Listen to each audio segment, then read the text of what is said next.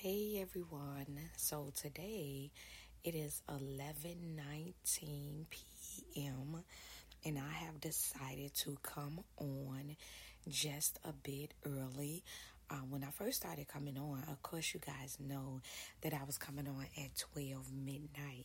Then I began to shift and shake things up a bit, and I started coming on in the morning. Um, now, um, I'm a bit tired. Um, I had a long day today, and I want to be consistent with making sure that I put information out there for you guys to help you guys while you guys are on your journey. And so, um, as I was laying here and I was just talking to the Lord about, you know, coming on tonight or should I skip tonight? Um, I had um, aqua therapy, which is for those of you out out there who don't know, aqua therapy is just simply water aerobics. Okay, so um, is pretty much doing your exercises in the water and working with someone, and so um, it's a great experience. I definitely think uh, water aerobics is a class that everyone should. Uh, pretty much sign up for. It's a really, really great class. Um, and so um, last week, I don't think I had any pain, but oh my goodness, when I tell you today, baby, let me say it, say this. I am in so much pain. And we, listen, we worked out for 45 minutes in that water. And most of the exercises that we did, you know, was really pertaining to the legs. Um, after I got finished, I literally crawled. I didn't crawl. Let me let me stop lying. I, I didn't crawl. Okay, talk about I literally. Come on now, I didn't literally crawl nowhere, but I um began to get go get in the hot tub, and I sat in the hot tub for about ten minutes. I know they say, you know, maybe you should do maybe 15 minutes, no more than 20 minutes, but I did um, 10 minutes in, got out, you know, went into the locker room, rinsed off in the shower, and got dressed. And I went grocery shopping. I went and bought some more items so that I can juice with because today is Monday. So what I want to do is I want I wanted to prepare my juices for the week. That way I can put the blenders away. Plus, I have a new blender. So, yay, I'm excited about that. It's the third blender that I have, and it is literally one of the best blenders I have ever, ever seen. And so, um, I was really anxious to use the blender. Um, not blender, but juice. I was really, really anxious to use it. But at any rate, um, I came in and I juiced up a lot of fruits and veggies and just really stacked it up in the refrigerator. And by the time I got finished, oh my goodness, oh my goodness, oh. oh my goodness, let me tell y'all, my legs was on fire. Oh, if it wasn't for the pain, Shoot, I don't even think I would have felt like I had legs. My legs was one minute I had numbness and tingliness. Then the next minute, my God, today I had um pain, and so I had to um come into the room and lay down and you know um, rest my legs, and I'm like, okay, this is from aqua therapy then going walking around the store, then coming home and standing, cleaning vegetables and juicing them. It's hard work. So it's really, really hard work. So um, I wasn't going to do tonight, but I definitely want to be consistent and coming on. And so let me hurry up so that I can let you guys go. But as I was sitting here thinking, um, there was a question that was posed to me earlier about whether or not you have to go through um, hardship and suffering for the anointed. And someone asked me, was that true or not? And so, um, because they because someone on Facebook posted it, and so I don't believe that is true. Um, I've come to really realize that a lot of stuff that I was taught in ministry, it just wasn't Bible. Sometimes it's easy to say, oh, it's not God. No, it's just not Bible. It's just not Bible. It's just not in the Bible. And so as I was laying here, I was really thinking about deliverance. I said, okay, maybe I'm going to go on there um, on the podcast tonight and I'll talk briefly, you know, give them some prophetic nuggets. And I literally heard the Holy Spirit. Now I can use the word literally. I literally heard the Holy Spirit say, but you're talking about deliverance first. So I'm not done.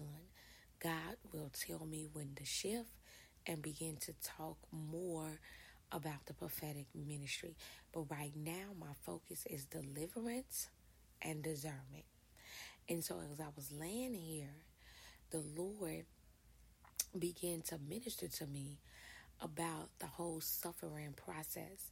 You know, that question that someone had posed to me earlier.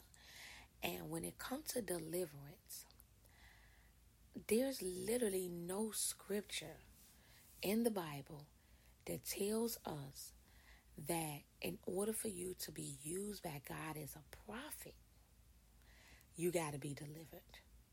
There is nowhere in scripture where I have read. Now, let me see that. Say this. Anybody can write me and correct me if I'm wrong. Because let me say this. I don't care what nobody say. Nobody knows the whole Bible from Genesis to Revelation um, and know the full interpretation of just all of the scriptures. You know what I'm saying? God hasn't given that uh, grace to anybody. You know what I'm saying? Prophecy comes in part, and we all get a piece of the path. Okay? So no one man has it all. So when it comes to deliverance, there's a lot of different scriptures that will point out the importance of being delivered, but there is no scripture that I have come across that says that in order for you to prophesy, you have to be delivered. God will speak through a, a, a person on the street who may not be uh, functioning in the full capacity of who they are, who they have called, who they were called to be, or even be in church. And I can attest to that because I remember there was this homeless guy, and I was walking down the street. I never forget it. I was walking on State Street, downtown, coming from um, coming from work. My God, those was the days. Mm, mm, mm. When my body was young and vibrant. my little body was my little body was young and vibrant. now my body is getting old. But that's neither here nor there. but at any rate, the guy stopped me, and it was a homeless guy. He asked me for some, you know, money to eat with or whatever, and I blessed him. And he began to tell me, he said, Be ready because the Lord is going to bless you. He said, And you will get married one day. This is a homeless man, not only homeless, but he was a drunk. Like he literally smelled like he had, you know, been really drinking like heavy. Like he had a stench to him and everything.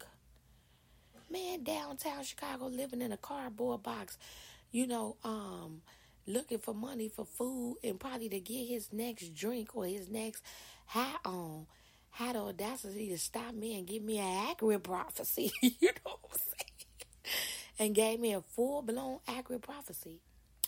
And so the title of today is, you know, um, is the pit really, you know, um, I forgot what I put the um, title was, but it's something to the effects of the pit. Like, do we really have to go through to the pit in order to fulfill our prophetic um, call. And I want to say this God will use you. Your gift is your gift. Your gift, gift comes without repentance. And so your gift is your gift, and as long as your gift is stirred, God will use you because He's God. God will speak through anyone to get a message across. And so I wanted to elaborate a little bit on Joseph tonight. We all know that Joseph went, as we say, from the pit to the palace. Every time you hear about Joseph being, minute, you know, preached, you know, a lot of times people always preach from um, the perspective of him having a coat of many colors. But here's the thing number one, the coat was given to him by his father, who showed favoritism between him and his brother. And so there was a lot of contentions that was going on between him and his brothers. And it wasn't just because, or it wasn't because the brothers were just jealous. Oh, I'm just going to be jealous of Joseph. No, first of all, the father them created an atmosphere for jealousy to come in among their children. And that's what you have to be careful of. You have to be careful of the atmospheres that you are setting and allowing people to come into those spaces. You have to be oh, you have to be mindful of that. And so here it is Joseph is going through um, being thrown into the pit by his brothers. He his father used him as a spy mm, mm, mm, to spy on his brothers. And let me say this: I remember my son told me he said, "I ain't telling you nothing else," because he told me something about my daughter, and I snapped out. He told me, "I ain't telling you nothing else." But my thing is, I told him there are certain things you don't keep a secret from certain people. You know what I'm saying? And so, um, Joseph was taking a report back to his father concerning the brothers. So the brothers, number one, they had a legal right to be jealous of Joseph. The reason I say they had a legal right is because the father sold partiality and division within his own camp. So they had a right to feel the way that they felt. So this thing didn't just have everything to do with oh, they jealous of him because he got a new coat.